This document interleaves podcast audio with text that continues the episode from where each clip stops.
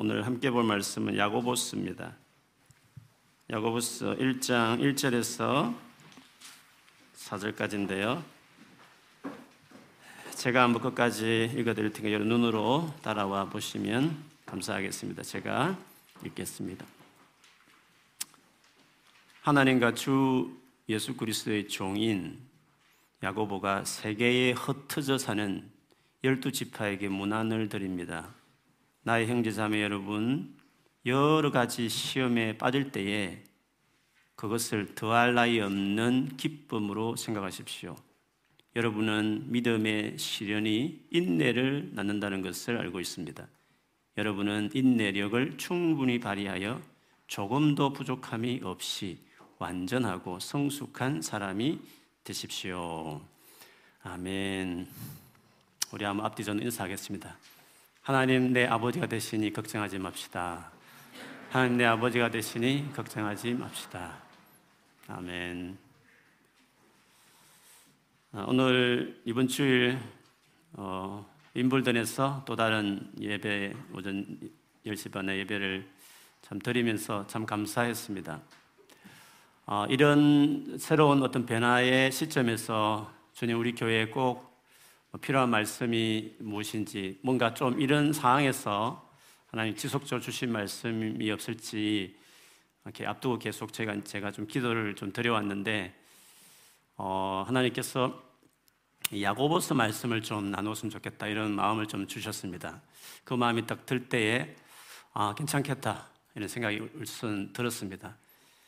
그래서 이제 이 말씀 가지고 제가 좀 연구하고 묵상을 하는데 진짜 지금 이 상황에서 어, 우리에게 우리 그리스도에게 꼭 필요한 메시지가 야고보서에 있구나 하는 좀 확신을 좀 얻게 됐습니다. 그래서 제 개인적으로 정말 기대하는 우리 예전에도 이 야고보서를 몇 번 설교를 했어도 어, 언제나 그렇듯이 하나님이 새로운 뭔가 마음을 주시는 것이 또 새로운 관점을 늘 주시기 때문에 저 개인적으로 기대하는 기대하는 마음으로 오늘 1장 이 첫 부분을 좀 어, 보았고 또 그 마음을 오늘 좀 같이 계속 나누고 싶습니다. 지금 이 상황에 이 야고보스가 우리에게 적절할 수 있다고 생각되는 이유는 어, 지금 이 야고보스가 쓰여졌을 때 상황과 지금 우리가 처한 상황이 너무나 유사하기 때문에 그렇습니다. 여러분, 우린 지난 2년간 코로나라는 세계 역사상 전례 없는 뭐 한 대륙을 전염병이 돈 적이 있었지만 이렇게 오랜 기간 전 세계 구석구석을 이렇게 힘겹게 어렵게 우리를 피곤하게 했던 적은 아마 없었을 것입니다. 뭐 심적인 고통도 있지만 실질적인 어, 그런 어려움을 겪는 분들도 아마 많이 있다고 우리가 알고 있고 실제로 여러분 가운데도 그런 분이 계실 줄 압니다. 어디 그것뿐이겠습니까?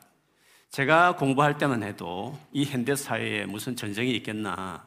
전쟁이 해봐야 뭐 경제 전쟁, 뭐 economic 전쟁 같은 건 있을지 모르지만 실제 옛날같이 뭐 칼로 창으로 총으로 이렇게 전쟁하는 게 이 문명 사회에 있겠나 싶은데 여러분 한번 생각해 보십시오. 지난 10년간 보더라도 실제 우리 가운데 얼마나 실질적인 전쟁의 상황들, 그래서 정말 자기 집을 떠나는 의식주가 당장 해결이 안 되는 막막한 그런 일들이 지금 우리 살고 있는 이 시대에 계속 일어나고 있는 것을 볼 수 있습니다. 최근 10년만 봐도요, 2010년 12월에 중동과 북아프리카에서 일어난 소위 아랍의 봄이라고 하는 시민운동으로 인해서 수많은 중동 아프리카의 사람이 요트를 타고 유럽으로 오면서 죽기도 하면서까지 어떻게 하든지 유럽으로 오려고 했던 그 수많은 이야기들을 여러분 기억하실 것입니다. 2014년부터 17년까지 이슬람 국가 IS로 일컬어지는 무슬림 급진 단체에 의해서 이라크와 이라크 북부나 시리아 등지에 일어난 전쟁, 그걸 통해 수백만 명의 난민들이 발생한 것도 알 것입니다. 작년만 해도 텔레반의 점령으로 아프가니스탄에서 일어난 일들, 거기에 수백만 명이 또 난민이 발생하고 영구로 또 들어오는 일들도 우리가 듣고 있습니다. 가장 최근이라고 할 수 있다면 중, 더욱 중국화되어지는 이 분위기에 두려워서 홍콩에서 러시 급하게 거기서 빠져나오는 나이 많은 분은 어쩔 수 없다 싶지만 젊은 사람들은 어, 영국으로 수천 명이 오고 앞으로 또 올 것이든 그래서 우리가 어, 이번에 교회, 교회 를 시작한 남쪽에 수천 명의 홍콩 분들이 와가지고 집을 구할 수 없고 렌트도 구하기 힘들 정도의 그런 일들이 바로 우리가 작년에 진행됐고 지금도 계속 진행되고 있습니다. 지금 매일 뉴스에 보도되고 있는 러시아가 우크라이나를 침공해서 수방, 수백만 명의 난민이 또 터져서 그분들도 영국을 또 영국에서 맞이하려고 하고 있습니다. 수많은 사람들의 생존 자체가 위협받는 일이 지금 이 시대에 일어나고 있습니다. 한두 건이 아니라 끊임없이 팬데믹과 함께 맞물려서 일들이 일어나고 있습니다. 앞으로는 어떻게 될 것 같습니까? 앞으로도 이 같은 실질적인 의식주가 해결이 안 되는 막막한 두려운 그런 일들이 계속 일어날 것이 분명합니다. 이런 불안한 세계 정세와 함께 여러분 느끼시겠지만 갈수록 세계는 반 기독교적인 분위기로 바뀌고 있습니다. 그러다 보니까 그리스도인으로 살아간다는 것이 점점 힘든 내가 예수 믿는다는 것을 예수 믿는 가치를 당당하게 회사나 학교에서 말하기가 더 점점 두려워지는 그런 일들을 우리가 계속 경험하고 있습니다. 여러분, 이 같은 상황은 오늘 우리가 보고자 하는 야고보가 이 서신을 쓸 당시 그리스도인들이 처한 상황과 너무나 유사합니다. 이, 서, 이 서신이 쓰여진 시기가 보통 주후 47년에서 49년 사이에 쓰여졌다고 보고 있습니다. 그 시기가 어떤 시기냐면 그때로부터 한 10여 년 전에 서대반 집사님의 순교로 그리스도인에 대한 박해가 본격적으로 시작됐습니다. 회심하기 전 바울처럼 유대교의 특별한 열심이 있는 급진 유대인들에 의해서 많은 성도들이 감옥에 갇히고 죽임을 당한 일들이 발생했습니다. 정치권에도 이것에 편성해서 유대인의 한심을 사기 위해서 당대의 헤롯 대왕이 많은 그리스도인들을 감옥에 가두고 죽이는 일에 앞장섰습니다. 대표적으로 최초의 사도인 야고보가 목베어서 순교하는 일이 발생했고 이런 것에 너무 많은 좋은 반응을 보이는 걸 보고 가장 이름 있는 베드로 사도까지 그렇게 하려고 감옥에 넣었던 사건들을 우리가 사도행전을 보면 알 수 있습니다. 이러한 상황이 유, 예루살렘을 중심으로 유대 땅이 일어났기 때문에 예루살렘 유대 땅에 있는 수많은 그리스도인들이 그 박해를 피해서 예루살렘 밖으로 로마 전역으로 흩어지는 일들이 있었습니다. 오늘날 하면 난민들이 된 것이었습니다. 지금이야 전 세계가 이렇게 뉴스를 듣고 하나같이 여기저기 나라에서 많은 후원들을 보내고 있지만 그 당시에는 그 당시는 어떻게 했습니까? 지금도 우크라이나 분들이 어느 한 장소에서 그게 사는 게 사는 게 아닌 그런 물자가 가도 그런데 하물며 반기독교적인 분위기 속에서 정동 고향을 당장 감옥에 들고 당장 중임을 다하는 상에서 탈출하듯이 도망친 그 그리스도인들이 곳곳에서 얼마나 많은 어려움을 당장 먹고 입는 것이 문제가 되는 그 일들이 그들에게 얼마나 있었겠습니까? 바로 그런 상황에서 바로 그들에게 쓴 서신이 야고보 야고보서라는 것입니다. 그러다 보면 오늘날 이 시대에 주께서 우리에게 하실 말씀이 있다면 야고보서에 하셨던 말씀을 우리에게 하셨을 것이다 하는 것입니다. 그런 점에서 야고보서는 오늘날 우리가 들을 수 있는 하나님 우리에게 하실 말씀이 분명히 있다라는 마음을 갖는 것입니다. 여러분 이런 어려운 일이 우리 생기면 예수를 믿지만 아니 예수 믿기 때문에 어려움이 더 생기게 될 때 그리스도인들이 취할 수 있는 손쉽게 취할 수 있는 방법 크게 두 가지 방법이 있습니다. 하나는 주변의 세상의 요구에 굴복해 버리는 것입니다. 그리고 타협해 버리는 것입니다. 아니면 흔히 음모론이라고 말하는 것처럼 마치 세상이 어둠으로 가득 찬 것처럼 사단이 완전히 다스리고 있는 것처럼 두려움에 사로잡혀서 조용히 그냥 숨어 지두건 데 숨어 지내는 식으로 그렇게 어, 행동할 수도 있습니다. 그러나 여러분 성경을 자세히 읽어보시면 박해라는 것은 예수님 계실 그때도 있었고 예수님과 같이 있었던 제자들에게도 주님께서 박해라는 것은 너희도 있을 일이라고 너희도 세상에서 미움을 받을 것이라고 말씀하셨습니다. 그렇기 때문에 지금의 음모론자들처럼 특별하게 예수님 재림 때 기독교가 대단히 박해를 아무리 박해를 받았지만 네로 황제처럼 사자굴에 들어가고 햇불처럼 불태워서 촛불 같은 역할을 할 만큼 과연 박해가 있을까요? 유달리 마지막 때만 박해했다고 살 것이 아니라 초대교회부터 과거로부터 크리스찬들은 예수 믿는 것 때문에 수많은 박해를 사실 당했던 왔던 것이었습니다. 그렇기 때문에 주님은 박해라는 것은 예수 믿는 사람에게 자연스럽게 일어나는 일이었기 때문에 숨지 말라고 말씀을 하셨습니다. 마치 등불을 켜면 등불을 이렇게 켜서 모든 사람이 볼 수 있도록 주변을 밝혀야지 그 등불을 침대 밑에 이렇게 넣으면 안 된다. 그렇게 말씀합니다. 숨으면 안 된다는 것입니다. 오히려 사람 앞에 나를 부인하지 마라. 사람 앞에 나를 시인하라고. 공개적으로 내 믿음을 내가 예수 믿는 것을 이야기하고 용기 있게 믿음을 고백하는 나의 정의되라고 말을 했지. 숨으라고. 업무론자처럼 숨어 지내라고. 어떻게 하든지 피해 다니라고 그렇게 말씀하시지 않으셨습니다. 주님에 대한 믿음을 고백해라. 박해라는 것은 언제나 있는 것이다. 당당하게 살아라고 말씀하셨습니다.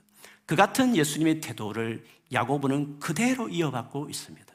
오늘 본문 봐도 그리스도인이 겪는 이 수많은 시험과 어려움에 대해서 야고보는 어떻게 행동하라고 하는지를 우리가 눈여겨볼 필요가 있는 것이죠. 1절을 보면 이렇습니다.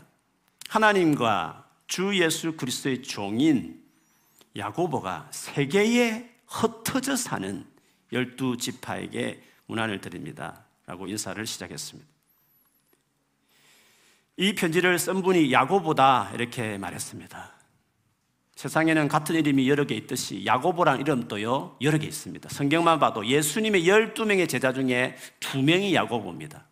뭐 세베대의 아들, 알페의 아들, 각각 야고보였습니다. 그러나 이 서신을 쓴 야고보는 예수님의 제자가 아니었습니다. 예수님의 친동생이었습니다. 예수님 같이 형 동생하고 지냈던 바로 그 동생 야고보가 이 서신을 썼습니다.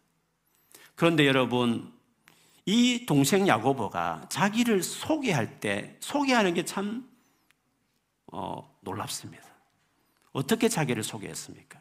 하나님과 주 예수 그리스도의 종인 야고보 이렇게 말했습니다.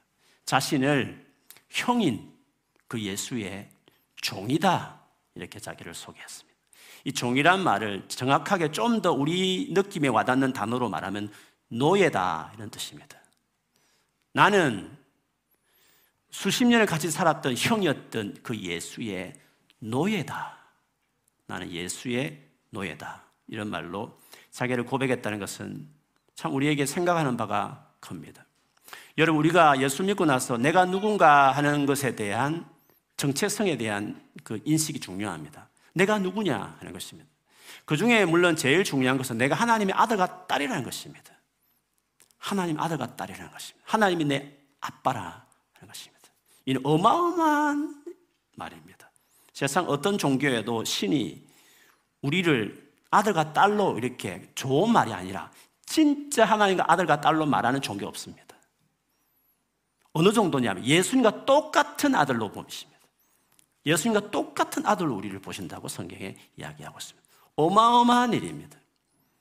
예수 믿으면, 예수 믿은 우리가 지금 실감을 안 나지만 천국 가보면 자식이 하나님의 자녀가 된 게 얼마나 어마어마한지 그 영광을 볼 것입니다. 그래서 우리가 하나님의 아들과 딸이라는 예수님의 친구라는 이 놀라운 사실은 우리가 하나님의 얼마나 큰 사랑을 받은 사람인지 앞으로 우리가 얼마나 하나님의 그 아버지 하나님이 가진 그 모든 것을 다 누리게 될 사람이라는 사실을 이 부분이 우리에게 이제 알게 하는 것입니다. 그런데 이런 인식과 더불어 반드시 또다시 또 하나 기억해야 될 정체성은 오늘 본문에 말하듯이 우리가 하나님과 주 예수 그리스도의 종이다. 종이라는 의식이 필요합니다. 야고보도 친형인 예수님을 함께 오랫동안 살았지만 자신을 이렇게 소개했다면 우리 역시도 예수님과 관계에서 우리가 그분의 노예다, 그분의 종이라는 인식이 필요한 것입니다. 우리가 이렇게 인식하는 이유가 있습니다. 왜 야고보는 굳이 고난받는 성도들에게 이 편지를 쓰는 마당에서 자기를 예수의 노예다 이런 표현을 썼을까요? 고난의 상황, 예수 믿는 그때 어려운 상황이 있을, 있을 때는 피하고 싶고 숨고 싶고 타협해버리고 싶고 믿음도 버리고 싶고 그런 마음이 있는 것입니다. 그러나 예수가 주인이고 내가 그의 노예라는 것은 나는 어떠한 가운데서도 철저하게 예수께 순종하겠다. 절대적으로 헌신하겠다. 그분께 온전한 겸손과 충성을 드리며 살겠다라는 그런 자기 고백이 바로 이런 자기 소개에 묻어 나오는 것입니다. 나는 그분의 노예다. 그러면 나는 그분께 죽도록 충성하고 철저한 헌신을 드리면서 나는 살 것이다. 라는 고백이 여기에 담겨 있다고 말할 수 있는 것입니다. 그리고 이런 고백을 하는 이유는 이 편지를 받았던 분이 다름 아니라 오늘 1절에 방금 읽은 1절에 말하듯이 세계에 흩어져 사는 열두 지파, 유대인들, 유대인 중에도 예수 믿는 유대 그리스도인에게 이 편지를 썼다는 것입니다. 세계에 흩어졌다는 말이 뭡니까? 전 세계에 박해를 받아서 피난민이 된 것입니다. 레퓨지가 된 것입니다.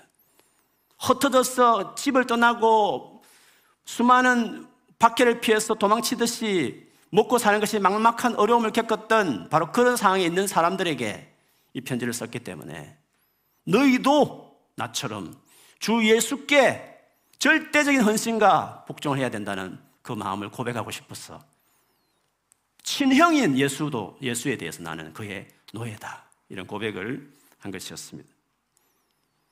그러면 오늘날에도 어쩌면 예수 믿기가 어려운 점점 이런 시대에 불구하고 믿음을 지키고 예수의 사람으로 고백해야 될 우리들이 그러면 어떤 하나의 말씀이 필요할까? 야고보는 바로 그들에게 어떤 메시지를 제일 먼저 했나? 제일 먼저 한 명령과 권면이 뭐였나 하는 것입니다. 그것이 이절에 나옵니다. 나의 형제 자매 여러분, 여러 가지 시험에 빠질 때에 그것을 더할 나위 없는 기쁨으로 생각하십시오. 하고 말을 했습니다. 여러 가지 시험에 빠질 수 있다 했습니다. 여기서 시험이라는 것은 그 다음 3절에 나오듯이 믿음의 시련, 시련이라고 번역하는 것이 더 적절할 것 같습니다. 예수 믿는 것 때문에 그 당시에 크리스찬들이 겪어야 됐던 시련이 한두 가지가 아니었습니다. 그래서 여러 가지 시험이다. 이렇게 이야기하고 있습니다. 그 당시에 그리스도인들이 그러면 겪었던 시련이 뭐였을까? 야고보서에 보면 그것을 알 수 있는 언급되는 말이 있습니다. 사실 2절에 나오는 건데요. 물론 다른 어도로 말씀한 것이었지만 부에 대한 이야기를 부자에 대한 이야기를 하셨지만 거기 보면 2장 6절 7절에 보면 여러분이 여러분이 어떤 일을 당했는지 6절 좀 중간에 보면 여러분을 압제하는 사람은 부자들이 아닙니까? 이 그리스도인들이 부자들에 의해서 압제를 당했다는 것입니다. 또 여러분을 법정으로 끌고 가는 사람도 부자들이 아닙니까? 법정으로 끌고 가는 일이 있었다는 것입니다. 그럼 그들이 누구였습니까? 여러분이 받드는 그 존귀한 이름을 모독하는 사람도 부자들이 아닙니까? 여러분이 받드는 그 존귀한 이름이 뭡니까? 예수님. 예수님을 모독하는 예수 믿는 것 때문에 괴롭혔던 자들, 지주들이었고 권력 있는 자들이었다. 그들에 의해서 가난하고 힘없는 크리스찬들이 압제를 당하고 법정에 끌려가는 그런 일들을 했다. 바로 너희들이 그런 일을 당했지 않냐라고 말하는 걸 통해서 보듯이 이들이 그런 어려움을 당했다는 것입니다. 여러분 이런 어려움을 당하면 어떻습니까? 예수를 믿어서 어려움을 당하고 그 어려움이 계속되면 어떤 마음이 들겠습니까? 하나님 정말 살아계시는 건가? 하나님 나를 사랑하시는가? 그 마음이 단번에 들지 않겠습니까? 믿음이 흔들리고 낙심이 될 수 있을 것입니다. 너무 고통이 힘들면 그냥 안 믿는 처럼, 안 믿는 것처럼 그냥 예수 제대로 믿지 말라고 말하는 요구대로 그 성경대로 주장하지 말고 그냥 받아들이라고 말하듯이 세상과 타협하며 살아갈 수 있을 것이 아니면 조금 전에 말씀드린 것처럼 두려워서 숨어 지내는 소극적인 침묵하는 중간지대에 머무는 그리스도인으로서 살아갈 수도 있을 것입니다. 그런데 야고보는 그들에게 뭐라고 명령하셨습니까? 그 같은 사항이 사실은 더할 나위 없는 기쁨으로 생각하라 이렇게 말했습니다. 더할 나위 없는 엄청난 기쁜 일로 그렇게 생각해라 라고 말씀을 하셨습니다. 너무 상상, 상상이 안 되는, 너무 반대의 말을 이렇게 이야기한 것이었습니다. 그런데 이것은 예수님께서 제자들에게 하신 말씀과 동일합니다. 성경의 일관된 가르침이라는 걸 알 수 있는 거죠. 예수님도 제자들에게 이런 말씀을 하셨어요. 마태복 5장 11절 12절 팔복의 마지막 부분이죠. 너희가 나 때문에 예수님 하신 말씀이 너희가 나, 저 예수님 때문에 모욕을 당하고 박해를 받고 터무니없는 말로 온갖 비난을 받으면 복이 있다. 너희는 기뻐하고 즐거워하여라. 하늘에서 받을 너희의 상이 크기 때문이다. 너희보다 먼저 온 예언자들도 이와 같이 박해를 받았다. 라고 말했습니다. 여러분, 이런 말씀을 들으면 어떤 생각이 제일 먼저 드십니까? 어떻게 그렇게 할 수 있나? 그게 가능한가? 지금 당장 먹고 사는 것이 걱정이고 매 순간이 불안한데 기뻐하라니 그것도 더할 나위 없이 기뻐하는 것이 어떻게 가능한 일인가? 이런 생각이 우리가 들 수 있습니다. 그래서요, 이 부분을 우리가 좀 이해할 필요가 있습니다. 기뻐하라 이 의미를 어떤 의미냐는 것이죠. 여기서 중요하게 여겨야 될 단어가 하나 있습니다. 그것은 생각하십시오라는 말입니다. 더할 나위 없는 기쁨으로 생각하십시오. 영어로 보면 consider, 그렇게 여기라, 그렇다고 여겨라. 그런 의미입니다. 그러니까 실제 감정은 기쁘지 않지만 곰곰이 한번 생각해보고 따져보고 그렇다는 것으로 여기라 그런 뜻입니다. 그러므로 그리스도인의 기쁨이란 것은 그 감정적으로 막 기쁘다는 차원이 아닙니다. 꼼꼼히 뭔가 따져보고 생각해서 갖는 어떤 기쁨, 감정이라는 것을 알 수 있습니다. 이렇게 말씀드리면 그러면 그건 스스로 세뇌시킨 거 아닙니까? 라고 반문하실 수도 있습니다. 그러나 여러분 아닙니다. 오히려 반대입니다. 왜냐하면 사실은요, 우리가 느끼는 수많은 감정이 있지만 감정이 실제 사실하고 서로 반대되는 경우가 참 많습니다. 내가 오해했어. 괜히 잘못 생각했어. 그때. 그런 어, 화도 내고 혼자 착각하고 두려워하고 걱정하고 염려했다고 말할 때가 있지 않습니까? 사실은 그렇지 않은데 혼자서 잘못 생각해가지고 감정적으로 잘못되게 느꼈던 적이 많이 있는 것입니다. 그래서 감정대로 그냥 반응하는 것이 그것이 꼭 정확하고 옳은 것이 아닐 수 있는 것입니다. 오히려 감정을 반대하는 것이 더 팩트에 맞고 사실이 맞을 수도 있다 이 뜻입니다. 어떤 분들은 감정이라는 거에 마음대로 안 돼요. 마음대로 어떻게 조정합니까? 라고 생각하시는 분도 있을 수 있습니다.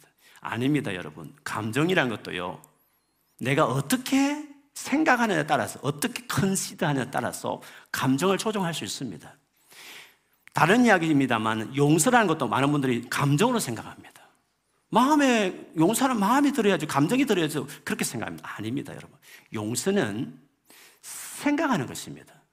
생각을 어떻게 먹느냐에 따라서 감정이 따라오는 거 감정을 따라 움직이는 것이 되면 안 된다는 것입니다.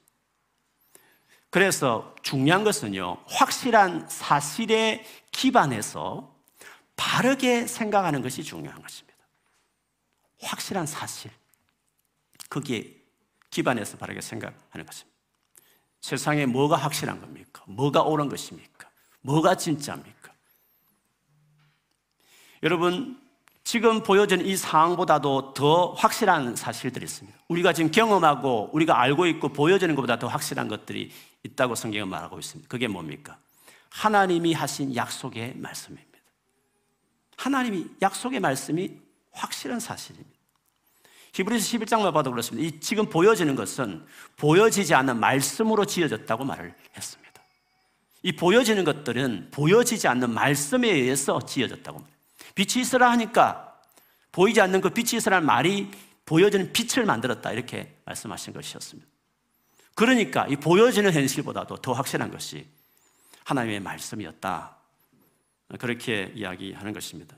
앞으로 우리가 일어날 미래, 아직 살아보지 않았지만 내가 앞으로 1년, 2년, 10년, 20년 나의 미래에 어떤 일이 일어날지 무엇이 사실일지 그것에 대한 확실한 근거가 되는 게 뭐가 있겠습니까? 하나님의 말씀입니다. 하나님의 말씀 미래에 대해서 이럴 것이다. 마지막 때 이럴 것이다 하신 말씀처럼 지금 그렇게 일어나듯이 예수 믿으면 이런 일이 일어날 것이다 하듯이 그렇게 일어나듯이 미래에 대해서 미래에 뭔가 미래에 대한 우리의 생각의 foundation을 딱 두고, 두고자 할 때 가장 확실한 가장 옳은 가장 진짜 우리가 생각을 딱 세워야 될 foundation이 될 만한 건 뭡니까? 하나님이 하신 말씀. 그 말씀 위에 내 생각을 세우는 것. 그게 지혜로운 것입니다. 이 부분은 제가 죄와 관련해서도 여러분께 드릴 말씀이 있습니다. 여러분, 우리가 느낌은 어떻습니까? 우리가 보여지기에 죄에 대해서 어떻게 느끼십니까? 보통은 예수 믿지만 계속 내가 죄를 짓습니다. 내가 수없이 죄를 안 지으려고 하지만 계속 죄를 짓습니다. 그래서 내가 느끼기에는 내 경험으로는 나는 죄에서 벗어날 수 없을 것 같습니다. 중독에 걸렸습니다. 난 중독이라고 말할 수밖에 없는 실제로 그런 중독에 걸린 걸찬들도 있을 수 있는 것입니다. 그렇게 보면 나는 죄에서 벗어날 수 없는 것 같이 경험되어지고 느껴지고 그게 사실같이 보여질 수 있을 것입니다. 그러나 여러분 성경에는 뭐라고 말합니까? 하나님은 뭐라고 말씀하십니까? 내 아들이 너를 죄에서 자유하기 위해서 십자가에 죽었다. 이렇게 말씀하셨습니다. 여러분, 하나님 아들이 죽었습니다. 그 죄가 아담이 첫째 그 부부가 첫 최초의 그 조상이 하나님께 반역해서 죄가 들어왔습니다. 그래서 너무나 엄연한 죄가 우리 현실이 되었습니다. 그런데 예수는 누구십니까? 그 아담을 만든 창조주입니다. 그 아담 같은 사람을 수천, 수조, 억을 만들 수 있는 예수십니다. 하나님 아들이십니다. 창조주십니다. 아담은 선악과 하나 먹어도 죄가 들어왔는데 그 아담을 만드신 하나님 아들은 죽었습니다. 십자가에 죽었단 말입니다. 왜요? 죄를, 죄에서 우리를 벗어나게 하려고. 그러면 여러분, 뭐가 사실이겠습니까? 죄가 실제면 그 죄를 해결하기 오신 예수님의 십자가 죽음도 사실이어야 되는 것입니다. 다름 아니라 하나님 아들이 십자가에 죽었단 말입니다. 하나님 아들이 와서 죽었단 말입니다. 그러면 그 십자가의 죽음이, 예수의 죽음이 그 예수를 믿는 사람들은 죄의 체인에서 벗어날 수 있다. 그래야 되는 거 아닙니까? 하나님 아들이 죽음이. 그럼 아무것도 못하면 그, 그분은 왜 죽었습니까? 오셔서. 아, 왜 죽었냔 말입니다. 그분의 죽음은 도대체 무슨 죽음이냐는 것입니다. 죄의 용서뿐만 아니라 실제로 이 죄의 쇠사슬, 이 죄의 중독에서 벗어나게 하기 위해서 하나님 아들이 오셔서 죽으신 것입니다. 그게 사실인 것입니다. 내 경험과 느낌을 이전에 그것이 사실인 것입니다. 그 말씀 위에 근거를 두어야 되는 것입니다. 죄에 대해 생각할 때. 그뿐 아닙니다. 삼일체 중 한 분이신 성령이 예수 믿으면 그냥 예수 믿는 모든 사람 믿음이 좋든지 나쁘든지 믿음이 크든지 적든지 오늘 예수를 믿었든지 오랫도록 예수를 믿었든지 간에 예수를 믿자마자 삼일체 하나님 성령이 내 안에 쑥 들어오십니다. 나와 완전 하나가 돼버립니다. 성령은 오시면 죄에서 점점점 벗어났어. 깨끗한 사람, 바른 사람, 거룩한 사람 만든다고 말씀하셨습니다. 예수님 십자에 돌아가셨지. 성령이 내 안에 들어오셨지. 그러면 죄를 짓는 것이 정상입니까? 죄를 안 짓는 것이 정상입니까? 성경에는 죄에서 벗어나 거룩함에 이르고 하나님처럼 온전케 되는 것이 그게 정상적인 루트라 이 말입니다. 그래서 우리의 생각, 우리의 생각의 기반을 말씀에 둬야 되는 것입니다. 말씀에. 우리의 느낌에 두면 안 되고 우리의 경험에 두면 안 되는 것입니다. 세뇌가 아닙니다, 여러분. 아닙니다. 긴 싸움이 있는 건 맞습니다. 시간이 걸리는 건 맞습니다. 그러나 믿고 싸우는 것입니다. 믿고 믿음으로 의지를 들여서 결단하면 나가는 거죠. 그러면 반드시 이게 돼 있습니다. 깊은 중독적인 죄는 시간이 걸리긴 합니다. 공동체가 달라들어서 도와야 되는 것도 맞습니다. 그러나 반드시 끊어지게 되어 있습니다. 끊어지지 못할 죄는 있을 하나도 없습니다. 내가 자신 있어가 아닙니다. 내가 의지가 강해서가 아닙니다. 예수 그리스도의 죽음이 너무나 놀란 죽음이기 때문에. 성령님의 그 의지가 너무 큰 의지이기 때문에 포기하지 않고 나를 돕고 계시기 때문에 내가 그렇게 믿기만 하면 그렇게 받아들이게 하면 그 팩트를 내가 정말 믿으면 믿는 사람답게 반응하고 계속 내가 의지를 드리고 순종하면 죄에서 벗어나는 것입니다. 그게 우리가 예수 믿으면서 우리의 생각들을 잘 하는 컨시더 하는 것입니다. 컨시더. 느낌대로, 경험으로 하는 게 아니라 하나님 말씀에 말하고 있는 대로 믿는 것입니다. 그럼 환란에 대해서 주님이 뭐라고 말씀하십니까?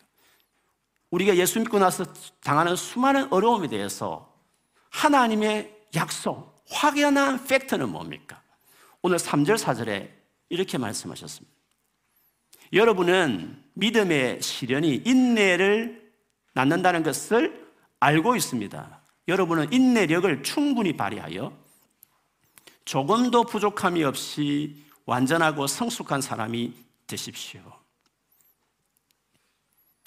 왜 우리가 여러 가지 시련을 만났을 때 더할 나위 없이 기뻐해야 될, 기뻐해야 되는 이유가 뭡니까? 결과가 그런 시련들이 우리에게 인내를 갖게 한다는 것입니다. 인내가 여러분, 오래 살아보면 인내가 중요한 걸 압니다. 20대, 30대에는 인내가 중요한지 잘 모릅니다. 너무 힘들다. 빨리 끝났으면 됐다. 왜 이렇게 어려움을 계속 당하나? 이렇게 싶을 것입니다. 그러나 50대를 넘어가고 60대, 70대 가보시면 잘 참는 게 중요하였구나. 잘 참았더니 정말 잘 됐구나. 아, 그때 좀 참아야 되는데 못 참아서 내가 일을 걸어쳤고 이런 일들이 많이 있습니다. 젊었을 때는 인내의 가치를 모릅니다. 이렇게 고생하면서 계속 어려움을 당하나 계속 이렇게 힘들어야 이렇게 생각합니다. 그러나 오래 살아보면 인내가 중요하구나. 참는 것이 정말 내 인생에 중요한 일이구나 하는 것을 깨닫습니다. 그래서 젊어서 고생을 사서도 한다는 말이 있는 이유도 거기에 있는 것이죠. 어려움과 고난들이 그 중요한 인내를 키웁니다. 피아노 하나 할래도 축구 하나 할래도 오래 참아야 뭐든지 할 수 있는 거죠. 인내라는 것이 우리 인생 놀라운 자산입니다. 그게 인내라는 책을 읽는다고 길러진 게 아닙니다. 어려움을 당해야 돼봐요. 어려움을 계속 겪는 가운데 인내라는 건 내공이 쌓이는 것입니다. 근데 여러분, 이런 인내라는 것이 어떻게 가능합니까? 이렇게 참아낼 때 인내가 소중하다.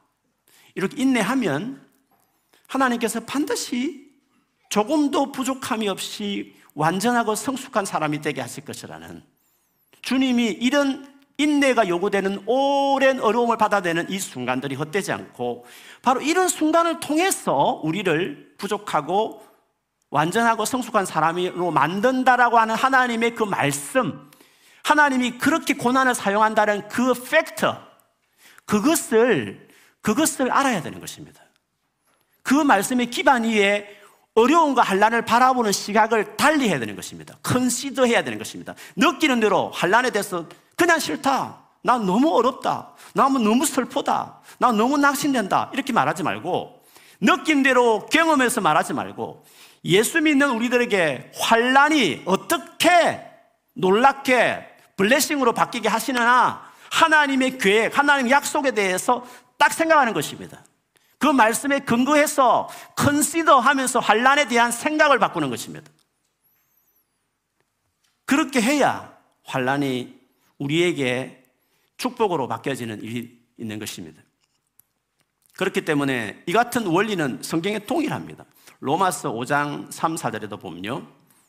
이뿐 아니라 저 우리가 예수 믿는 우리가 환란 중에도 즐거워한다 했습니다. 아니 환란 중에 뭐 어려움을 당했는데 뭐가 그렇게 즐겁겠어요? Rejoice. 진짜 즐거워하는 것입니다. 그 이유가 뭡니까? 이는 왜냐하면 한란은 인내를 만드는 그렇습니다. 어려움이 통해서 인내가 생깁니다. 어려움을 겪지 않고 그냥 아무 걱정 없이 사는 사람들은 가장 중요한 자산 인내를 배울 수 없는 것입니다. 그래서 주님은 사랑하기 때문에 때로는 어려움을 그냥 두실 때가 있는 겁니다. 기도해도 계속 두시는 이유가 있는 것입니다. 그 마음을 여러분 알아야 되는 것입니다. 인내를 주시기 위해서 인내는 연단, 캐릭터, 사람을 만듭니다. 제일 중요한 마음을 바꿉니다. 진짜 사람 됨됨이를 바꾸는 것입니다. 그럼 어떻게 됩니까? 연단은 소망을 이루는 줄 알미로다. 안다. 이 말은 뭡니까? 이게 확실한, 확실하게 내가 믿는다 이 뜻입니다. 이 사실이다 이 뜻입니다. 이렇게 환란이 우리에게 환란은 이렇게 작용한다는 걸 안다는 것입니다. 안다는 것은 확실한 팩터다. 너무나 확실한 사실이다. 그렇게 스스로가 컨시더 하는 그러니까 즐거워할 수 있는 것입니다. 예수 믿는다고 그냥 다 즐거워지는 거 아닙니다. 예수 믿는다고 어려움 당했을 때 이렇게 즐거워지는 게 아닙니다. 알아야 즐거워지는 것입니다. 컨시더 하는 것들이 되어야 즐거움이 나오는 것입니다. 왜 예수를 믿으면서도 어려움 당하면 그렇게 불평하고 낙심하고 넘어지고 불, 슬퍼합니까? 컨시더 하지 않는 것입니다. 환란이 어떻게 내게 은혜롭게 작용하는지에 대해서 성경이 가르치는 것에 대해서 모르는 것입니다. 그 가르치는 말씀을 그 근성으로 듣는 것입니다. 슬프면 슬프고 힘들면 힘들고 낙심되면 낙심되고 우울하면 우울되고 다운되면 다운돼 버리는 것입니다. 그리스도인에게 예수 믿는 우리에게 어려움은 하나님께서 어떻게 일하시는 데에서 성경이 말하는 것을 모르는 것입니다. 그걸 안다라고 말하지 않는 것입니다. 그렇게 된다라고 나는 알고 있다라고 그렇게 하는 믿음이 없는 것입니다. 그러니까 예수를 믿어도 안 믿는 사람은 똑같이 되는 것입니다. 항상 기뻐하고 모든 일 감사하는 삶을 도무지 살아낼 수 없는 것입니다. 예수를 믿는 믿음이라는 것은 그냥 사라지는 게 아닙니다. 예수 믿고 교회당만 왔다 갔다 한다고 믿음이 생기는 게 아닙니다. 하나님이 하신 약속의 말씀 팩트 위에 자기 생각을 세워야 되는 겁니다. 그 말씀이 이렇다, 그럼 이렇게 될 것이다, 컨시더하는 싸움이 자기 안에 있어야 되는 것입니다. 그런 선택을 해 나가야 되는 것입니다. 수많은 삶의 정향에서 그런 싸움들이 있어야 되는 것입니다. 그게 믿음으로 살아낸다.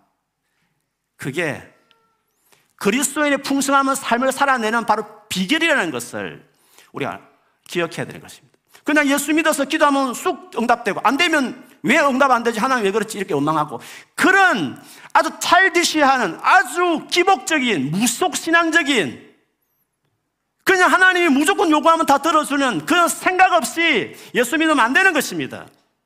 하나님께서 우리의 삶을 얼마나 복잡하게, 우리를 얼마나 디테일하게 인격적으로 인도하시는지를 말씀이 어떻게 말하는지, 고난에 대해서 성경이 어떻게 해석했는지 우리가 알아야 하는 것입니다.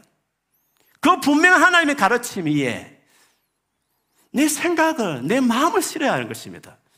그 말씀 위에 내 생각을 매니지해내고 내, 내 믿음들을 매니지할 수 있는 이 태도가 우리에게 필요한 것입니다.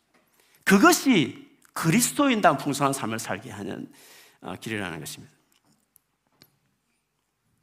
그래서 그리스도인들이 여러 가지 시련을, 시련을 만났을 때 기뻐하는 이유는 감정적으로 기뻐서가 아닙니다.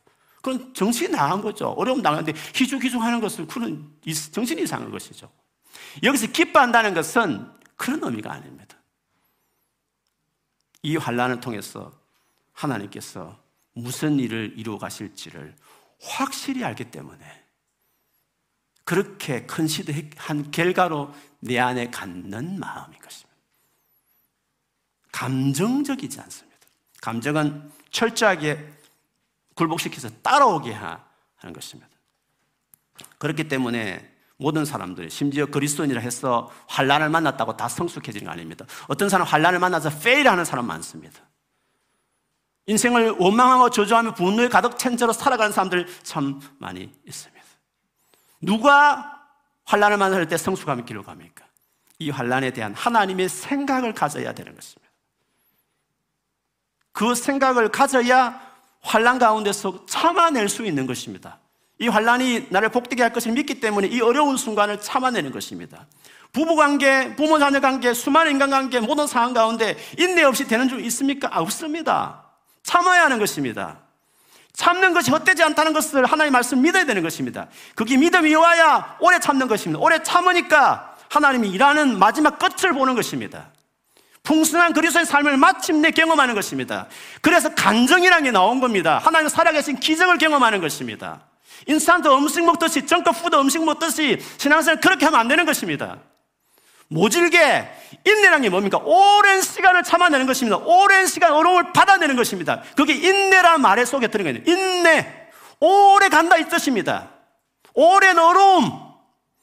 관계든지 어떤 상황이든지 간에 하나님 안 살아계시면 혼자서 그냥 그렇게 사는 것이지만 하나님이 살아계시면 그분을 믿고 그분 약속의 말씀을 믿고 그렇게 신뢰하고 그 가운데서 또 소망을 잃지 않고 살아내면 주님이 일하는 겁니다. 그리스도의 기쁨이란 것은 그리스도의 풍성한 삶은 다 그런 식으로 우리의 삶에 일어나는 것입니다. 그런데 그런 식으로 신앙생활 안 하는 겁니다.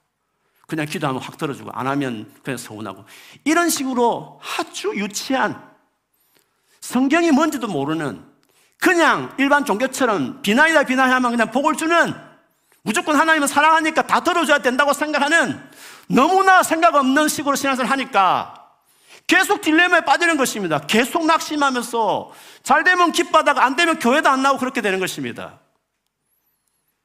하나님의 생각이 뭔지 그거를 아는 것이 중요합니다. 그래서 하나님께서 우리의 수많은 어려움들 가운데 어떤 경우는 오랫도록 그 어려움을 두시고 기도에 응답하지 않는 그 이유는 거기에 있습니다. 여러분이 풀리지 않은 수많은 의문들을 한번 잘 생각하십시오. 하나님은 인내라는 말씀하셨다는 것은 어떤 어려움은 오래 두실 수 있다 이 말입니다. 그렇게 하신다는 말씀입니다. 성경은 그렇게 이미 말씀하고 계시다는 것입니다. 그러나 선한 목적을 가지고 뜻이 있어서 그렇게 하시는 것입니다. 그래서 여러분 믿음이 뭔지를 배워야 합니다. 우리가 믿음 생활 한다는 그 믿음 생활 한다는 게 뭔지 알아야 돼요. 그럼 교회 왔다 갔다 하는 게 믿음 생활 아닙니다. 그는 기본입니다. 믿는다. 믿음 생활 한다. 신앙 생활 한다는 것이 무엇인지를 이해해야 됩니다. 믿음은 바른 생각의 뿌리를 두는 것입니다. 그런데 많은 그리스도인들이 감정에다가 믿음을 두는 경우가 많습니다. 지금 하나님의 사랑이 안 느껴져. 임재가 안 느껴져. 하나님 예배 회복이 필요해. 도대체 뭡니까 그게? 감정을 자꾸 의지하면 뭔가 feeling이 와야 됩니까? feeling이 와야만 그게 주님 임재고 뭐 주님이 나를 사랑하는 느낌입니까? 왜 feeling을 의지한단 말입니까? 뭔가 답답하면 뭔가 주님이 그냥 안 계신 것 같고 주님을 사랑하지 않고 와, 예배가 막혀있는 것 같고 도대체 믿음이 뭐냐는 것입니다. feeling을 의지한다는 말입니다. 그렇지 않습니다. 믿음은 믿음은 바른 생각의 뿌리를 두는 것이 어, 기초입니다. 믿음은 감정과 반대될 경우가 많습니다. 특히 어려움을 만났을 때는 더더욱 감정과 반대됩니다. 그래서 여러분 로마서 12장 1, 2절 유명한 구절 있지 않습니까? 너희 몸을 하나님이 기뻐하시는 산재물로 드리라. 하나님께 너 인생을 드리라 이 말 아닙니까? 그 다음에 하나님을 그렇게 드리고 예수를 믿은 다음에 그 다음에 제일 먼저 해야 될 일이 뭡니까? 너희는 이 세대를 본받지 말고 마음을 새롭게 함으로 변화를 받아 하나님이 기뻐하시고 선하시고 온전한 뜻이 무엇이니 분별하라고 말했습니다. 마음을 새롭게 하라 했습니다. 마음이 하트 아닙니다. 그 마음이란 것은 마인드입니다. 영어 보면 딱 정확한 마인드. 그 마인드는 생각입니다. 사고방식을 말하는 것입니다. 생각을 바꿔야 되는 겁니다. 생각을. 감정 따라 생각하는 것들을 바꾸고 하나님의 확실한 약속의 말씀에 뿌리를 내린 생각하는 그런 마인드로 바꿔야 되는 것입니다. 그런 마인드셋으로 바꿔야 되는 것입니다. 예수 믿고 나서 반드시 그걸 바꿔야 되는 것입니다. 그걸 안 바꾸면 잘 되면 감사하고 잘 안 되면 불평하고 그런 식으로 계속 되는 것입니다. 기복이 왔다 갔다 하는 신앙밖에 안 되는 것입니다. 마인드를 바꿔야 되는 것입니다. 마인드를. 하나님의 뜻이 무엇인가?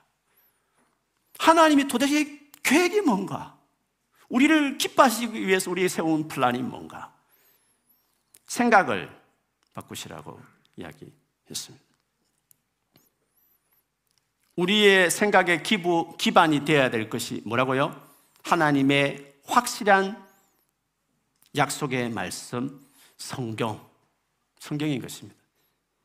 그래서 믿음은 하나님께서 약속하신 말씀에 근거해서 생각하는 능력입니다. 생각하는 능력입니다. 믿음은 말씀에 근거해서 생각해낼 줄 아는 능력을 말합니다. 말씀 따로 내 생각 따로, 말씀 따로 내 감정 따로 논입니다. 그가 하는 생각과 그가 하는 감정이 전혀 말씀하고 같이 연결이 안 되어 있는 것입니다. 믿음이 없는 것입니다. 상황 따라 왔다 갔다 하는 믿음, 그 믿음이 아닌 것입니다. 믿음은 뭡니까? 상황은 환란입니다. 상황은 어렵습니다. 그러나 하나님의 말씀이 환란의 인내가 이 인내가 결국은 우리를 온전하게 할 것이라는 말씀에 근거하고 있으면 환란이 닥쳤을 때 감정은 전혀 기뻐할 수 없지만 감정은 진짜 안 기쁘지만 하나의 약속의 말씀이 그렇다고 하니까 그 약속의 말씀을 신뢰하고 그 말씀에 기반을 두고 생각을 하는 것입니다. consider하고 count count하는 것입니다. 그렇게 여기는 것입니다. 그러니까 인내할 수 있는 것, 참아내는 것입니다. 그렇게 했더니 정말 하나님께서 그렇게 하시는 간증을 경험하게 되는 것입니다. 그래서 우리가 성경을 가까이 하는 게 중요합니다. 믿음이 없는 사람의, 사람의 특징이 있습니다. 성경을 가까이 하지 않습니다. 성경을 가까이 하지 않습니다. 하나님의 확실한 약속에 담겨 있는 성경을 가까이 하지 않는 것입니다. 성경을 제대로 모르는 것입니다. 성경을 읽지도 않고 일독도 하지 않고 그냥 건성건성하고 그렇게 하는 것입니다. 성경으로 훑어낸 생각이 없는 것입니다. 믿음이 없는 것은 믿음으로 받아내지 못한 건 다 그 이유가 있습니다. 믿음 생활은 건 감정으로 열정을 하는 게 아닙니다. 그것도 필요하지만 하나님의 생각 위에 우리 기초를 둬야 되는 것입니다. 하나님의 말씀에 근거하는 사고 방식을 그 능력을 길러야 되는 것입니다. 그것이 믿음이라고 말하는 것입니다. 믿음은 갈등이 있는 것입니다, 여러분. 상황은 그렇고 감정은 그렇게 느끼지 않지만 하나님의 말씀에 근거해서 자기 생각을 갈등 가운데 굴복시켜 나가는 것입니다. 믿음은 갈등이 있는 것입니다. 그래서 믿음의 큰 싸움이란 말을 쓰는 것입니다. 믿음은 싸움이란 말을 쓰는 것입니다. 믿음을 키워야 하는 것입니다. 가장 기본적인 뭡니까? 내 생각에 기반을 두어야 될 하나의 말씀을 진짜 주야로 묵상하고 그 말씀과 나의 삶을 계속해서 맞춰가면서 하나님의 말씀, 하나님의 시각으로 내 상황을 해석해내는 능력들을 길러야 하는 것입니다. 기본적인 성경 읽기와 성경 연구와 묵상하면서 하나님의 마음을 계속 얻으면서 완전히 이식수술을 해야 되는 것입니다. 생각을 완전히 뜯어 고쳐버려야 되는 것입니다. 하나님 생각으로 완전히 마음을 가다듬어야 되는 것입니다. 그래야 상황에 드는 감정 따라 휘둘리지 않고 하나님의 말씀에 기반된 말과 행동과 삶을 살아내는 것입니다. 그렇게 살면 바로 그렇게 믿으니까 믿는 자에게 하나님 영광을 나타내는 것입니다. 네가 그렇게 나의 말씀을 믿으니까 믿기 때문에 하나님께서 역사하는 것입니다. 예수를 믿어도 믿지 않으면 말씀대로 믿지 않으면 역사하지 않습니다. 믿으나 안 믿으나 똑같습니다. 구원은 받지만 삶을 살아가는데 별반 차이가 없는 것입니다. 믿음으로 살아가는 법을 배워야 되는 것입니다. 하나의 말씀을 가까이 하는 것이 필요합니다. 그래서 성경의 기반을 두고 생각하는 것을 훈련해야 합니다. 그걸 배워가야 하는 것입니다. 그러면 하나님께서 약속하신 풍성한 삶을 경험할 수 있습니다. 완전히 안 믿는 사람과 차이 나는 인생을 살 수 있습니다. 그리스도의 풍성한 삶은 바로 거기에 있는 것입니다. 예수 믿으면 병도 없고 모든 게 잘 되고 치료도 다 잘 되고 결혼도 다 잘하고 아무 병도 없고 자녀도 잘 자라고 도대체 어디서 그런 생각이 생긴 것입니까? 정말 그렇습니까? 주변에 예수 잘 믿는 사람 보니까 다 그렇습니까? 아닙니다, 여러분. 사기 중에 사기지 않습니까? 하나님 도와준 거 분명하지만 그러나 천당이 아닌 이상에는 같이 당할 어려움도 다 겪는 것입니다. 가장 차이 날 건 뭡니까? 같은 어려움을 만나도, 같은 힘든 일을 만나도 다른 태도를 보여야 되는 것입니다. 그 다른 태도란 건 믿음을 말하는 것입니다. 그러면 그 믿음 때문에 어떤 식으로든지 하나님께서 역사하시는 것입니다. 간정이 있는 것입니다. 그래서 우리가 믿음으로 살아가는 것들을 연습해야 하는 것입니다. 훈련해야 되는 것입니다. 믿음을 키워가야 하는 것입니다. 수많은 케이스에 있고 정황이 있겠지만 오늘 이 말씀만 딱 떼서 본다면 환란 가운데 그리스도인들은 어떤 행동을 해야 되는가, 어떤 태도를 보여야 되는지에 대해서 여러분 여러분 삶에 적용하십시오.